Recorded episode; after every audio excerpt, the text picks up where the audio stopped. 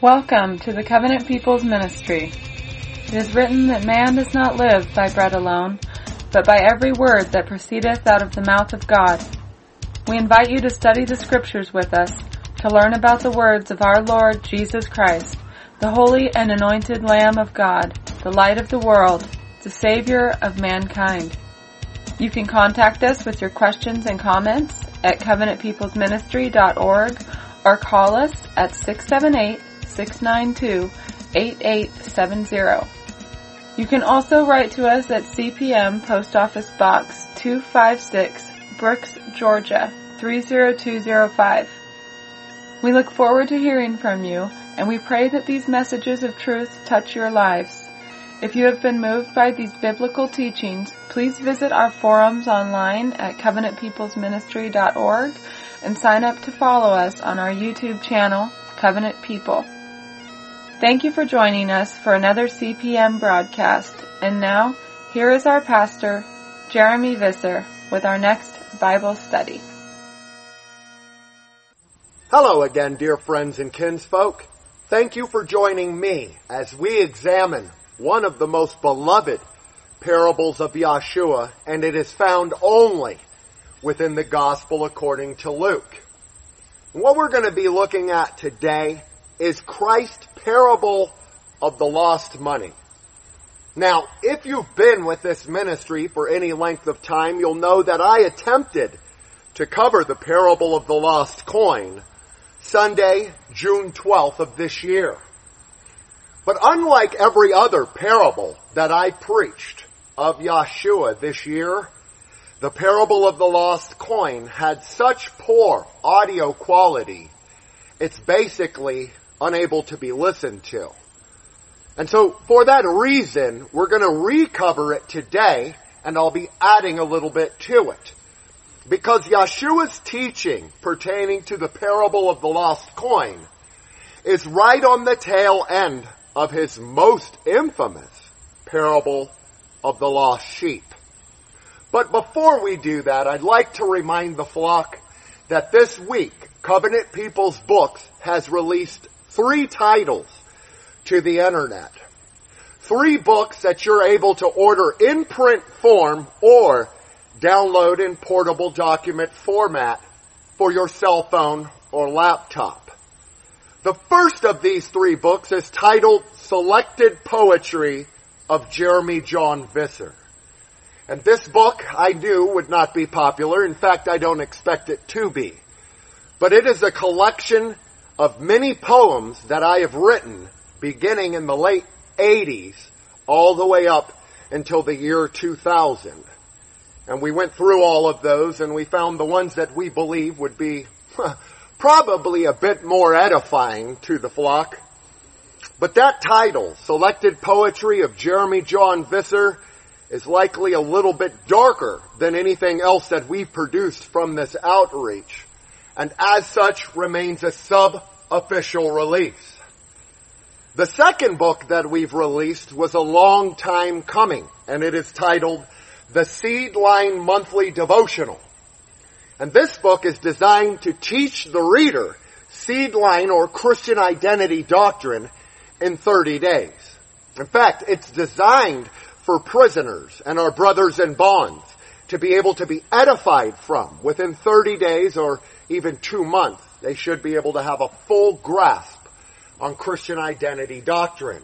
And I might interject here that as far as we know, these two books, Selected Poetry of Jeremy John Visser and the Seedline Monthly Devotional, are the first poetry book and devotional released within Christian identity ever. So email this ministry if we're wrong in that. The third book, before we actually take a look at Yahshua's parable of the money, was meant to be released in 2008, but somehow or another got overshadowed with our horrendously delayed book Sataniel.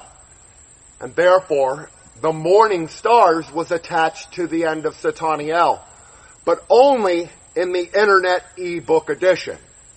So, I'm pleased to finally announce in August of 2016 that the Morning Stars book is finally available.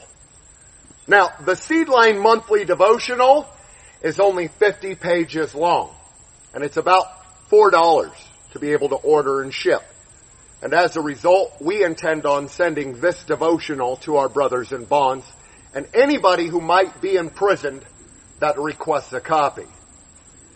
The final edition of our Morning Stars paperback comes to 72 pages, and it's about 10 bucks, just like the poetry book, which is 94.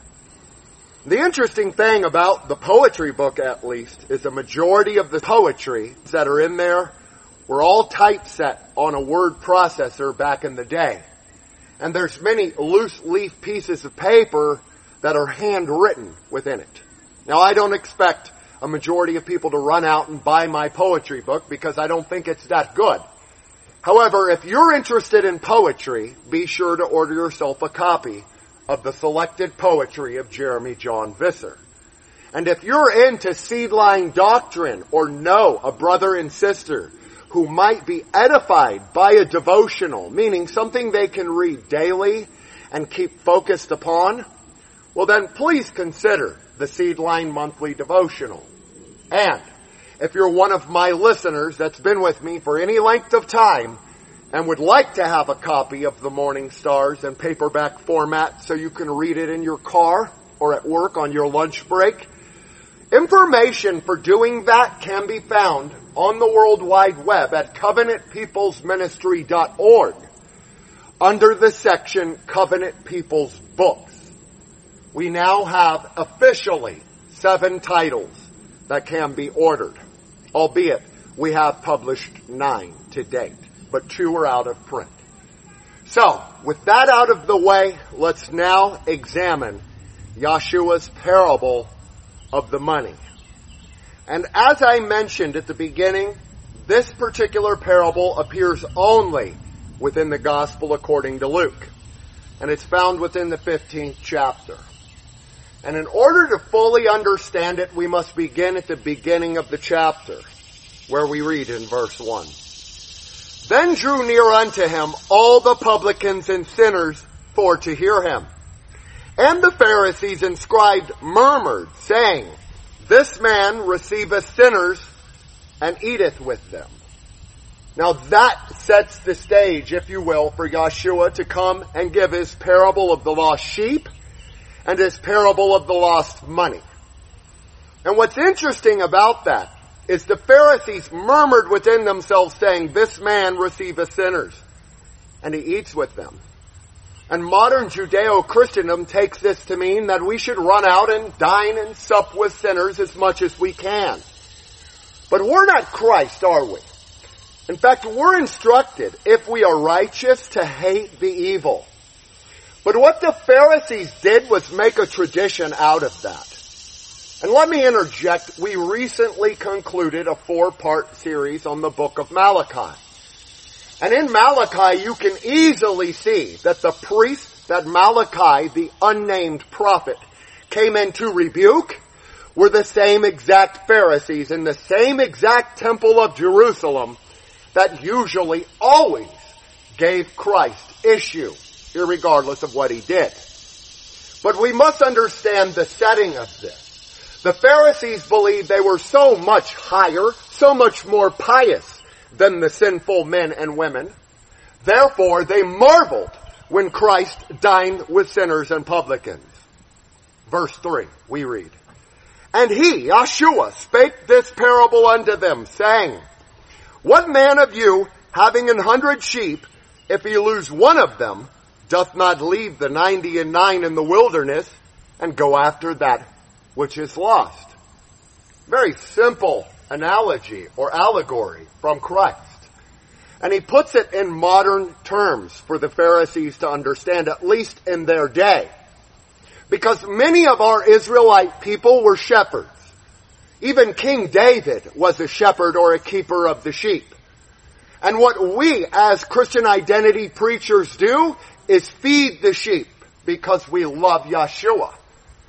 But Christ is asking, which one of you, what man that I'm speaking to.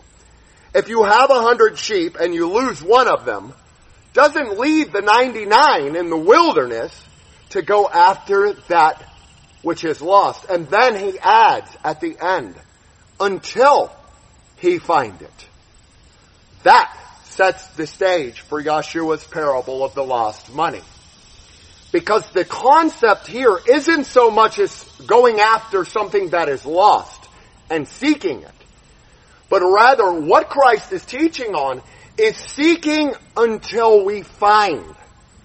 And you know as well as I do, if we do not ask, we cannot receive. And if we do not take the first step in seeking, we most assuredly will never find. And thus, Yahshua is relaying a parable here about lost sheep and saying that it is the duty of the person to go after that which is lost and not only seek it out, but look until he finds it. Verse 5, here in Luke chapter 15, Christ continues. And when he hath found it, he layeth it on his shoulders, rejoicing. And when he cometh home, he calleth together his friends and neighbors, saying unto them, Rejoice with me, for I have found my sheep, which was lost. I say unto you, that likewise joy shall be in heaven over one sinner that repents, more than over ninety and nine just persons which need no repentance. So do you understand Yahshua's allegory here? And we haven't even touched upon it. But the parable of the lost money is an extension of the parable of the lost sheep. And after Yahshua gives his parable of the lost money or coin, he goes on to the prodigal son. And the prodigal son also was somebody who was lost, but ultimately found. Therefore, here in St. Luke chapter 15, what we're looking at are parables that appear only within the Gospel of Luke, because this is considered by theologians to be Luke's special section. The teachings within chapter 15 don't appear in the other three Gospels. So in order to fully understand Yahshua's parable, you must understand the conditions in which it was spoken. Christ was sitting with sinners and publicans because Christ understood, being the living word. He understood my people Israel, like sheep, are gone astray. Therefore, the teaching that the Israelites are sheep begins in Genesis and ends in Revelation. The Pharisees weren't familiar with that, or they would have understood what Christ was saying. What Christ was saying, at least according to his parable of the lost sheep, is that it is the duty of him who seeks to set aside the 99 if they are in a safe position and have no need of repentance to go after the one lost sheep. Therefore, we've already deducted from these seven verses in Luke chapter 15 that lost sheep equate to what? Sinful Israelites. Therefore, when Christ says, I am come only to the lost sheep of the house of Israel, and instructed his disciples to go only to the lost sheep of that same house, it should make perfect sense. That doesn't only include the sinners, but notice Christ says, joy shall be in heaven over one sinner that repents. Meaning that the Pharisees were not the lost sheep of the house of Israel. And in Christ's allegory, the Pharisees would have been guilty of more sins as per the Old Testament minor prophet Malachi than those sinners and publicans that Yahshua sat with. But irregardless, no matter how many times Yahshua came to set free the captives, to do good to our people Israel, the Pharisees, or the organized religion of his time, continually had issue with this. Therefore, in chapter 15, Christ has to give these parables. And each one of them, whether it's the lost coin, the prodigal son, or the lost sheep, deals with what? Something that is lost and the rest of everything else being put aside to go after that which is lost. Why? Because it's a greater act in the eyes of God. The Pharisees did not understand that. Therefore, we can truly analyze Yahshua's parable of the lost money, beginning here in St. Luke chapter 15. However, verse 8, we read, Christ continues, and remember, this is an extension of the parable of the lost sheep. He says, either, meaning, or, or furthermore, or how about this allegory? Either what woman, having ten pieces of silver, if she lose one piece, doth not light a candle and sweep the house and seek diligently until she hath found it.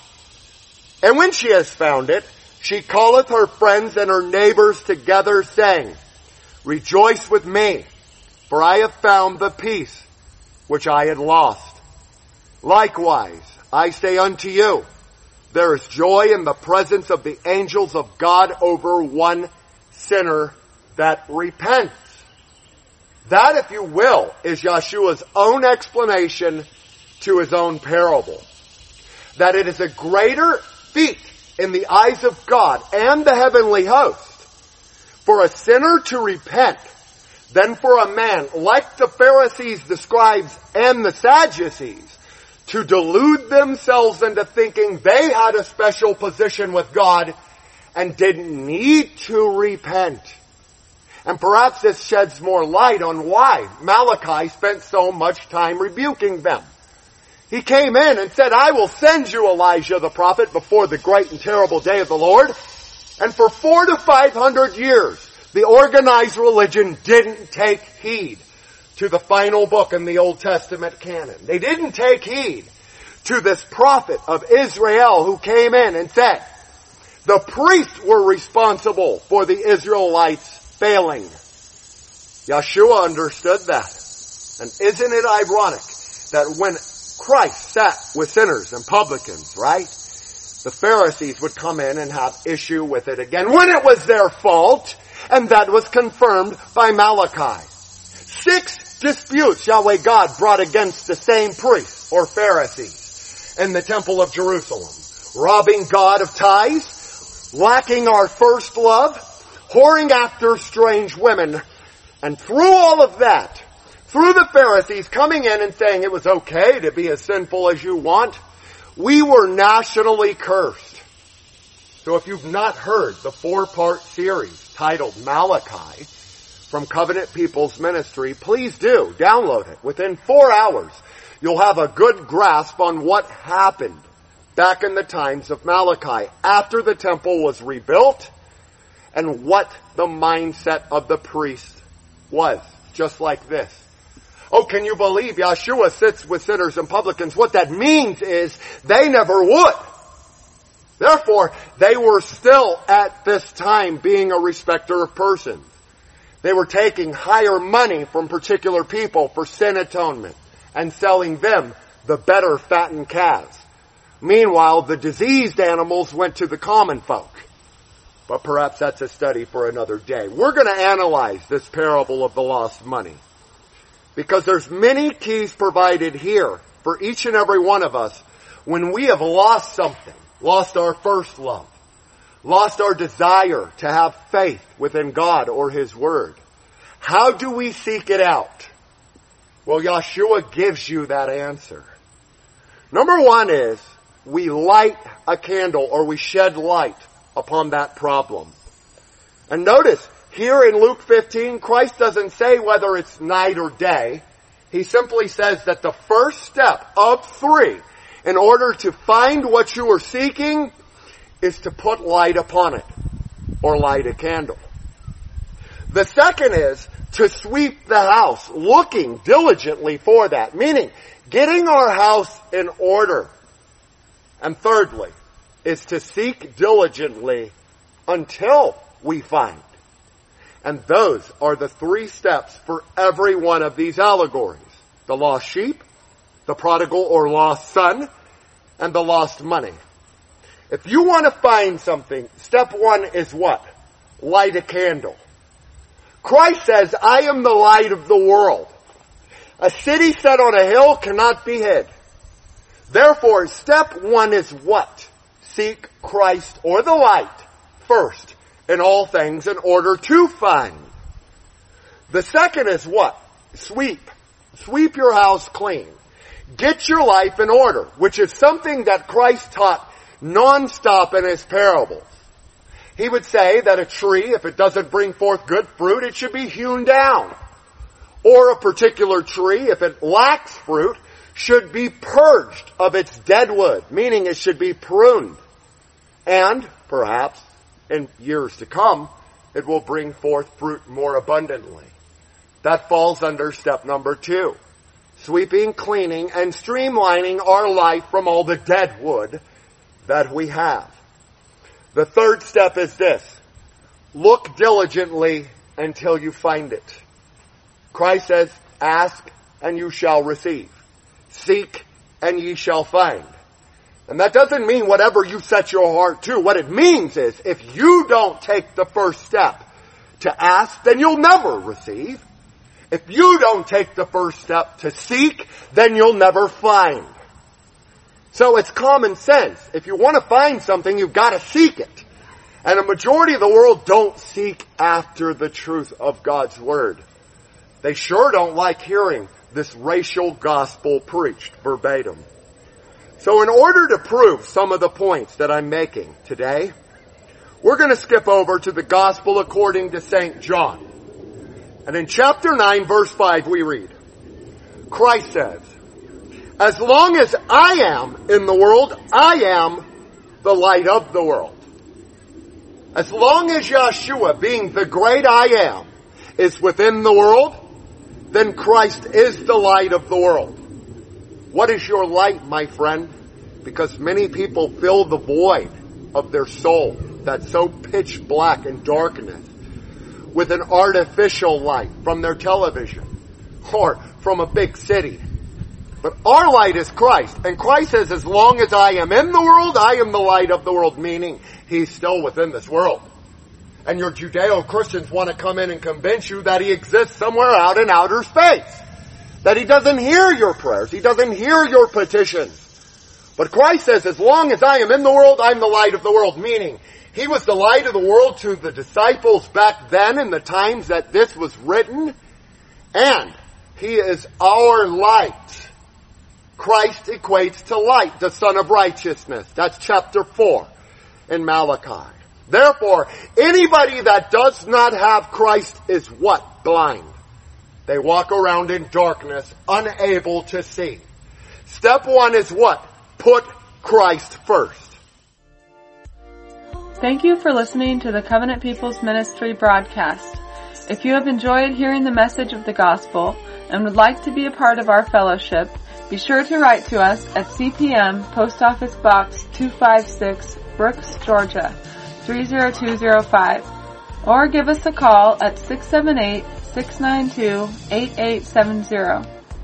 You can also visit us on the web at covenantpeoplesministry.org where you will find direct access to our extensive selection of audio sermons. You can also listen to Pastor Visser by Godcast on your mobile audio devices.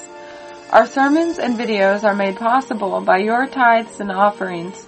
If you wish to support this ministry, please make your checks or money orders payable to Covenant People's Ministry or use the donate button on our website to use PayPal. Remember that Jesus Christ is our all and is an all that have been renewed in His Holy Spirit. So we hope that you will allow Him to lead your life and help to build His church so that when He returns, He will find faith upon this earth. We urge you to be a living example of Christian faith and apply His words to your lives. It has been a pleasure to have you with us, and now we will return to Pastor Visser's Bible study message. Now, it's apropos that John would say this in his gospel. John was one of the few disciples that actually changed within the pages of the Bible. He went from being a son of thunder, a zealot and a warrior disciple of Christ into the apostle of love. He realized what the greatest thing was, and that is love. So when we look at this parable of the lost money, understand that what Yahshua was doing was in love, setting aside the 99 to go after the one. or setting aside the money that was possessed to go after the money that was lost. Every step Yahshua made was made in love, and the Pharisees didn't understand it, and all the while, they were meant to represent the love of God to the people Israel. So it is the same author, John, who writes within his first epistle, chapter 1, beginning in verse 5. This then is the message which we have heard of him and declare unto you that God is light and in him is no darkness at all. What we just learn? God is light, but Christ said what? I am the light of the world. Can you honestly come in and say Yahshua was not Yahweh? Absolutely not. When John says God is the light of the world, he was well familiar with the fact that Christ said, I am the light of the world. Right? John transcribed it in his gospel, chapter 9. Here, the same John is teaching us what? This is the message which we've heard of him. This is the message John received of Christ. And what did Christ tell John?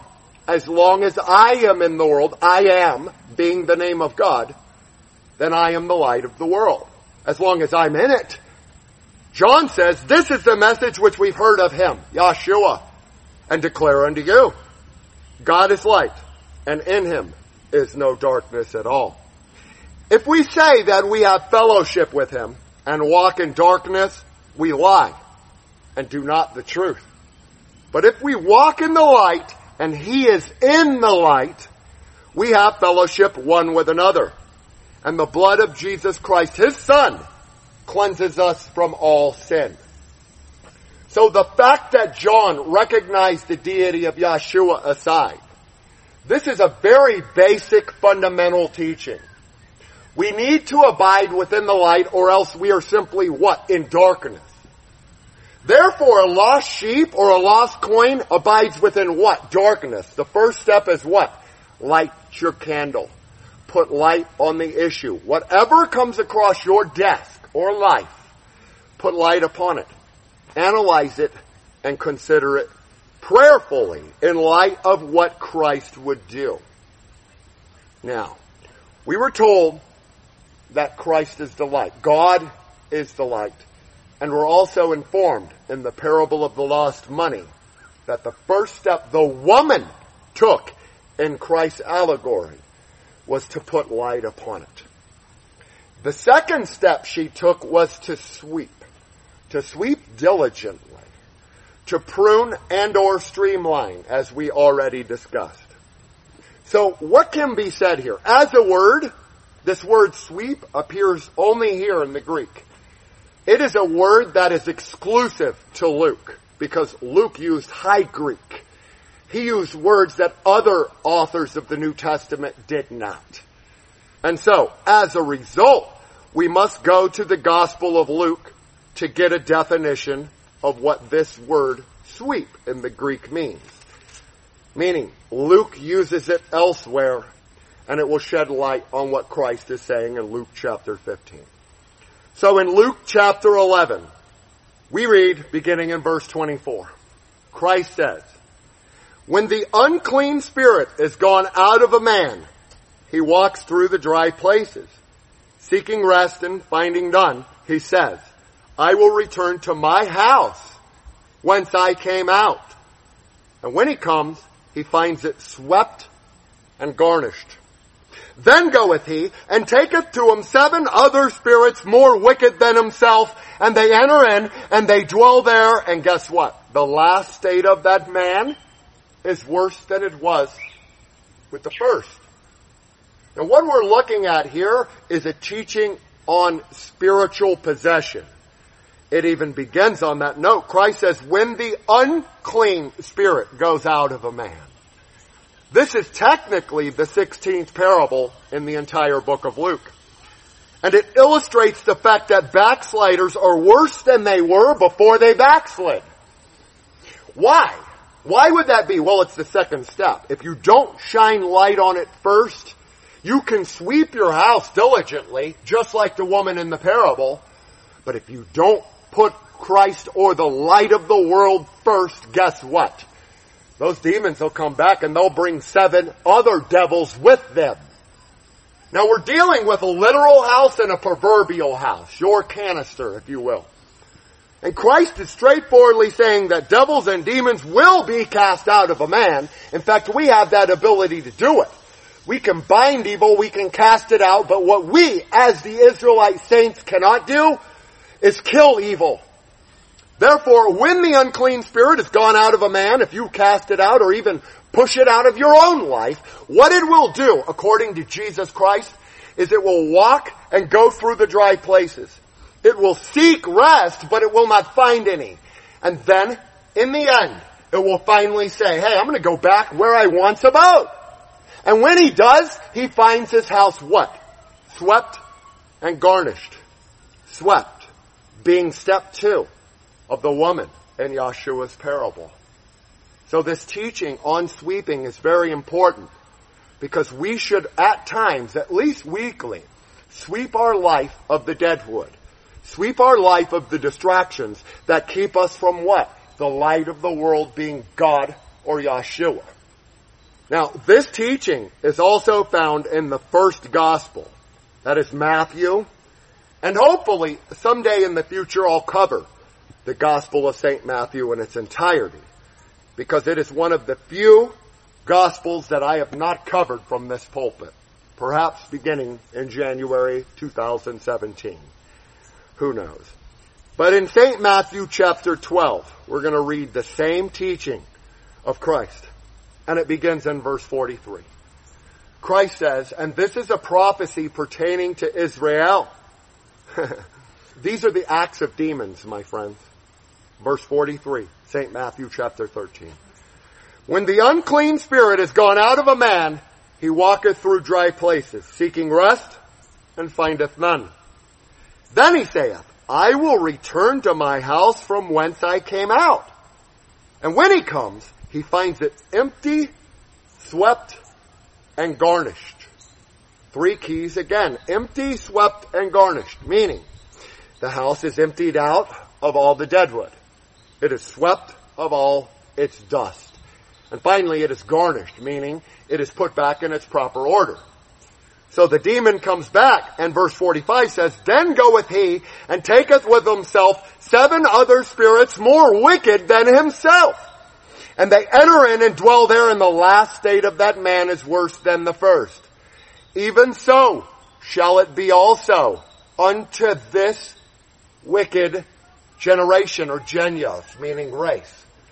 Who is Christ referring to here? In context, the answer for that begins in verse 41 of this same chapter. It is Yahshua who denounces the Jews. He says in verse 41, the men of Nineveh shall rise in judgment with this generation and shall condemn it because they repented at the preaching of Jonah and behold, a greater than Jonah is here. And the queen of the south shall rise up in the judgment with this generation and shall condemn it. For she came from the uttermost parts of the earth to hear the wisdom of Solomon. And behold, a greater than Solomon is here. Christ most assuredly was greater than Solomon. He was greater than Jonah. In fact, Jonah was a type of Christ, spending three days within the belly of a whale. But Christ announces the Jews and the prophecy that goes against those impostor Judeans is what? Even so shall it be also unto this wicked generation. So, the point with all of this is, you can put the light on, and you can sweep, but if you don't do the third step, which is seek diligently what it is that is lost or you are seeking after, the demons can return. Oftentimes, the secondary state, after we light a candle and sweep our house, is worse with us than it was at the beginning. So, seeking is something that we're taught in scripture numerous times. In fact, while we're here in the gospel according to Matthew, let's take a look at chapter 6. And in chapter 6 of Matthew's gospel, we read in verse 33, Seek ye first the kingdom of God and his righteousness, and all these things shall be added unto you. Seek first the kingdom of God, and everything else will be added unto you. First step is what? Light a candle. If you don't seek Christ, you're not going to find.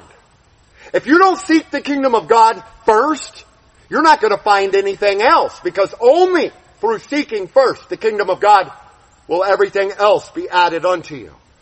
Christ even says, take therefore no thought for the morrow, for the morrow shall take thought for the things of itself. Sufficient unto the day is the evil thereof. You don't need to go seek evil, my friend. Evil will find you. In fact, you don't even need to look for it. It'll find you, and you, if you don't follow these three steps, light, sweep, and seek, you can be consumed in all manner of ways. Seek first the kingdom of God.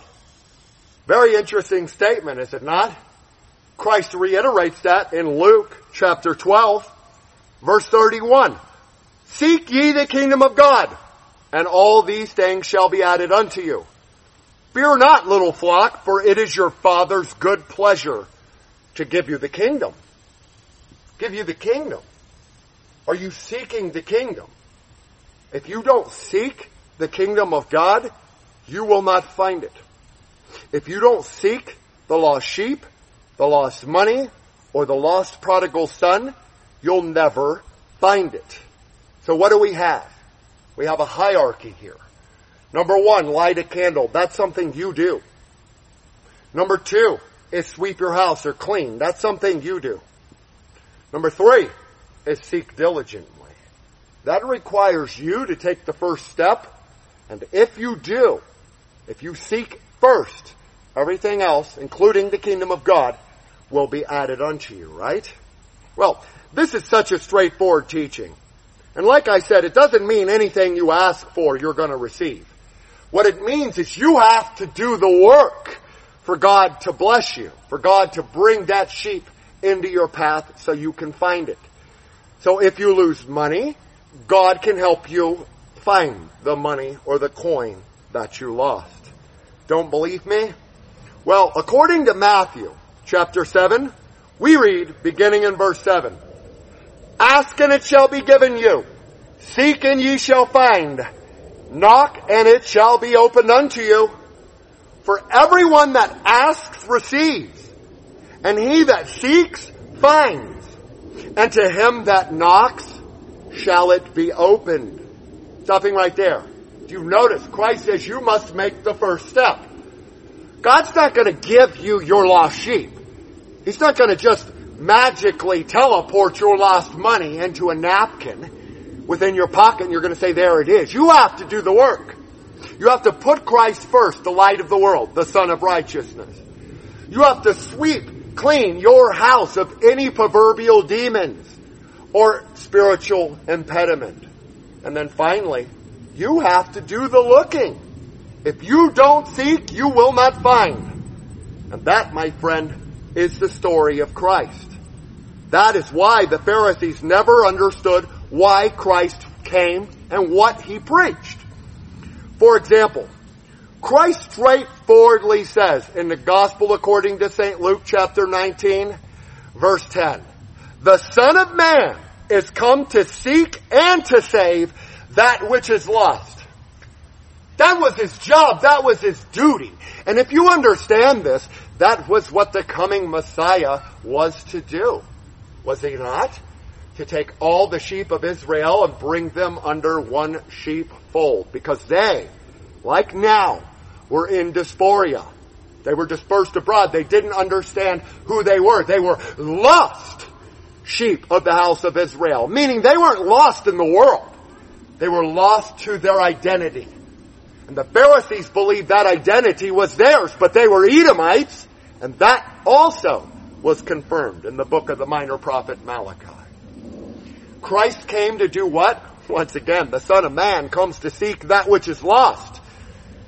So he gives these parables because the Pharisees were murmuring, because they didn't care if you were lost. In fact, they wouldn't want you to light a candle because it would expose their deeds of darkness. They don't want you to sweep the house clean because if it did, that would mean they could no longer be God robbers and live on the tithes that the Israelites sent.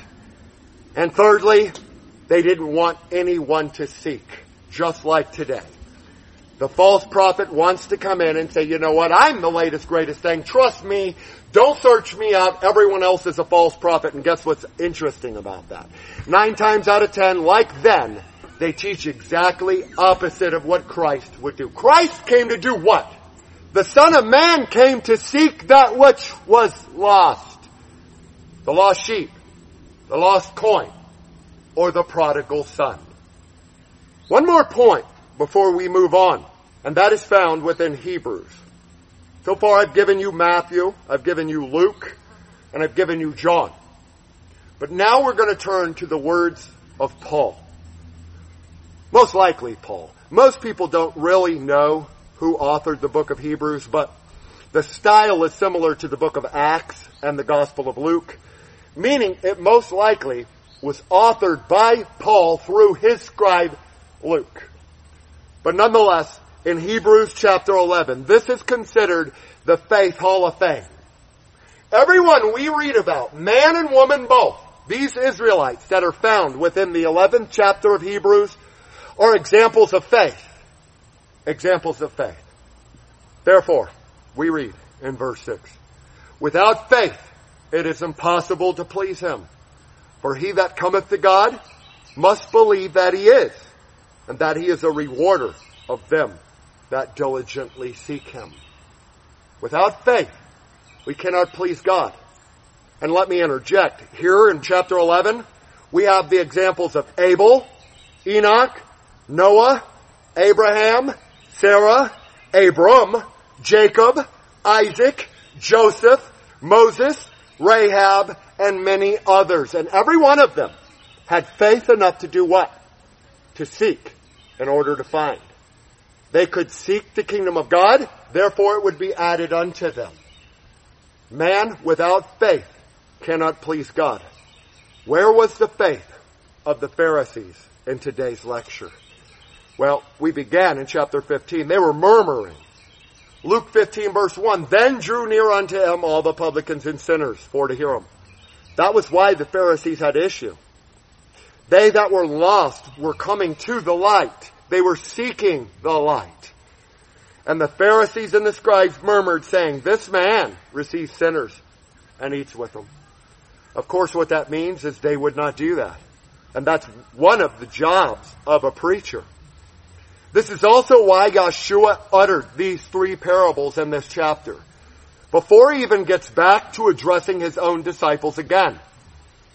How utterly ignorant the religious people were of the true purpose of religion and the mission of Christ. What was the mission of Christ? We already covered that today, right? Luke chapter 19 verse 10. Christ came to seek that which was lost. And he did so because the Pharisees and the organized religion of our modern era will not still to this day. So, as I mentioned at the beginning of this study, this parable of the lost money is an extension of the parable of the lost sheep. It appears directly after it, and you can read about the parable of the lost sheep without the parable of the lost coin in Matthew chapter 18, verse 12. It ties right into this parable. But hopefully I've taught you the three steps that Yahshua taught us in this parable. Number one, light your path. Number two, sweep your house. And number three, seek that which is lost or unbeknownst to you. If you do those three things, chances are pretty good that Yahshua will find you being lost. You understand the analogy? We don't choose God. God chooses us. And if we are chosen, we are truly the chosen of Yahweh God. But we didn't choose to be chosen. Yahweh God chose to choose us. Therefore, if you're seeking, do these steps. But most important of all these steps is number three. Seek. If you don't seek, you will not find. And if you seek the kingdom of God, everything else truly will be added unto you. And so, this is Pastor Visser reminding you once again to download our free ebooks, which are accessible on the World Wide Web at covenantpeoplesministry.org under Covenant People's Books. We recently published selected poetry of Jeremy John Visser, the Seedline Monthly Devotional, and the Morning Stars, or a study on angels and scripture. All of these are free for your use and your edification, my friends. You do not have to order them in paperback format unless you desire a copy. And so, until next time, this is Pastor Visser from Brooks, Georgia and the Covenant People's Church, wishing you and yours great studies, war for Christ. Amen. Covenant People's Ministry. Thank you for listening to this message. We hope that you have enjoyed studying with us. Remember the words that Christ has given, that wherever two or three are gathered in my name, there I am in the midst of them. We hope that you will gather together with us at the online ministry's website, which is covenantpeoplesministry.org, and share your Christian testimonies or ask questions and enjoy biblical fellowship. You can also order CDs of Pastor Visser's Bible study lessons and enjoy many other Christian resources through the church's website. If you would like to write to us, send your comments and queries to Covenant People's Ministry, Post Office Box 256, Brooks, Georgia 30205, or reach us by telephone at 678 692 8870. We thank you for your prayers and offerings, and we pray that all of you have been touched by these messages and continue to share the words of the gospel with your friends and family. Thanks again, and may the love of Christ abide in you and yours forever and ever. Amen.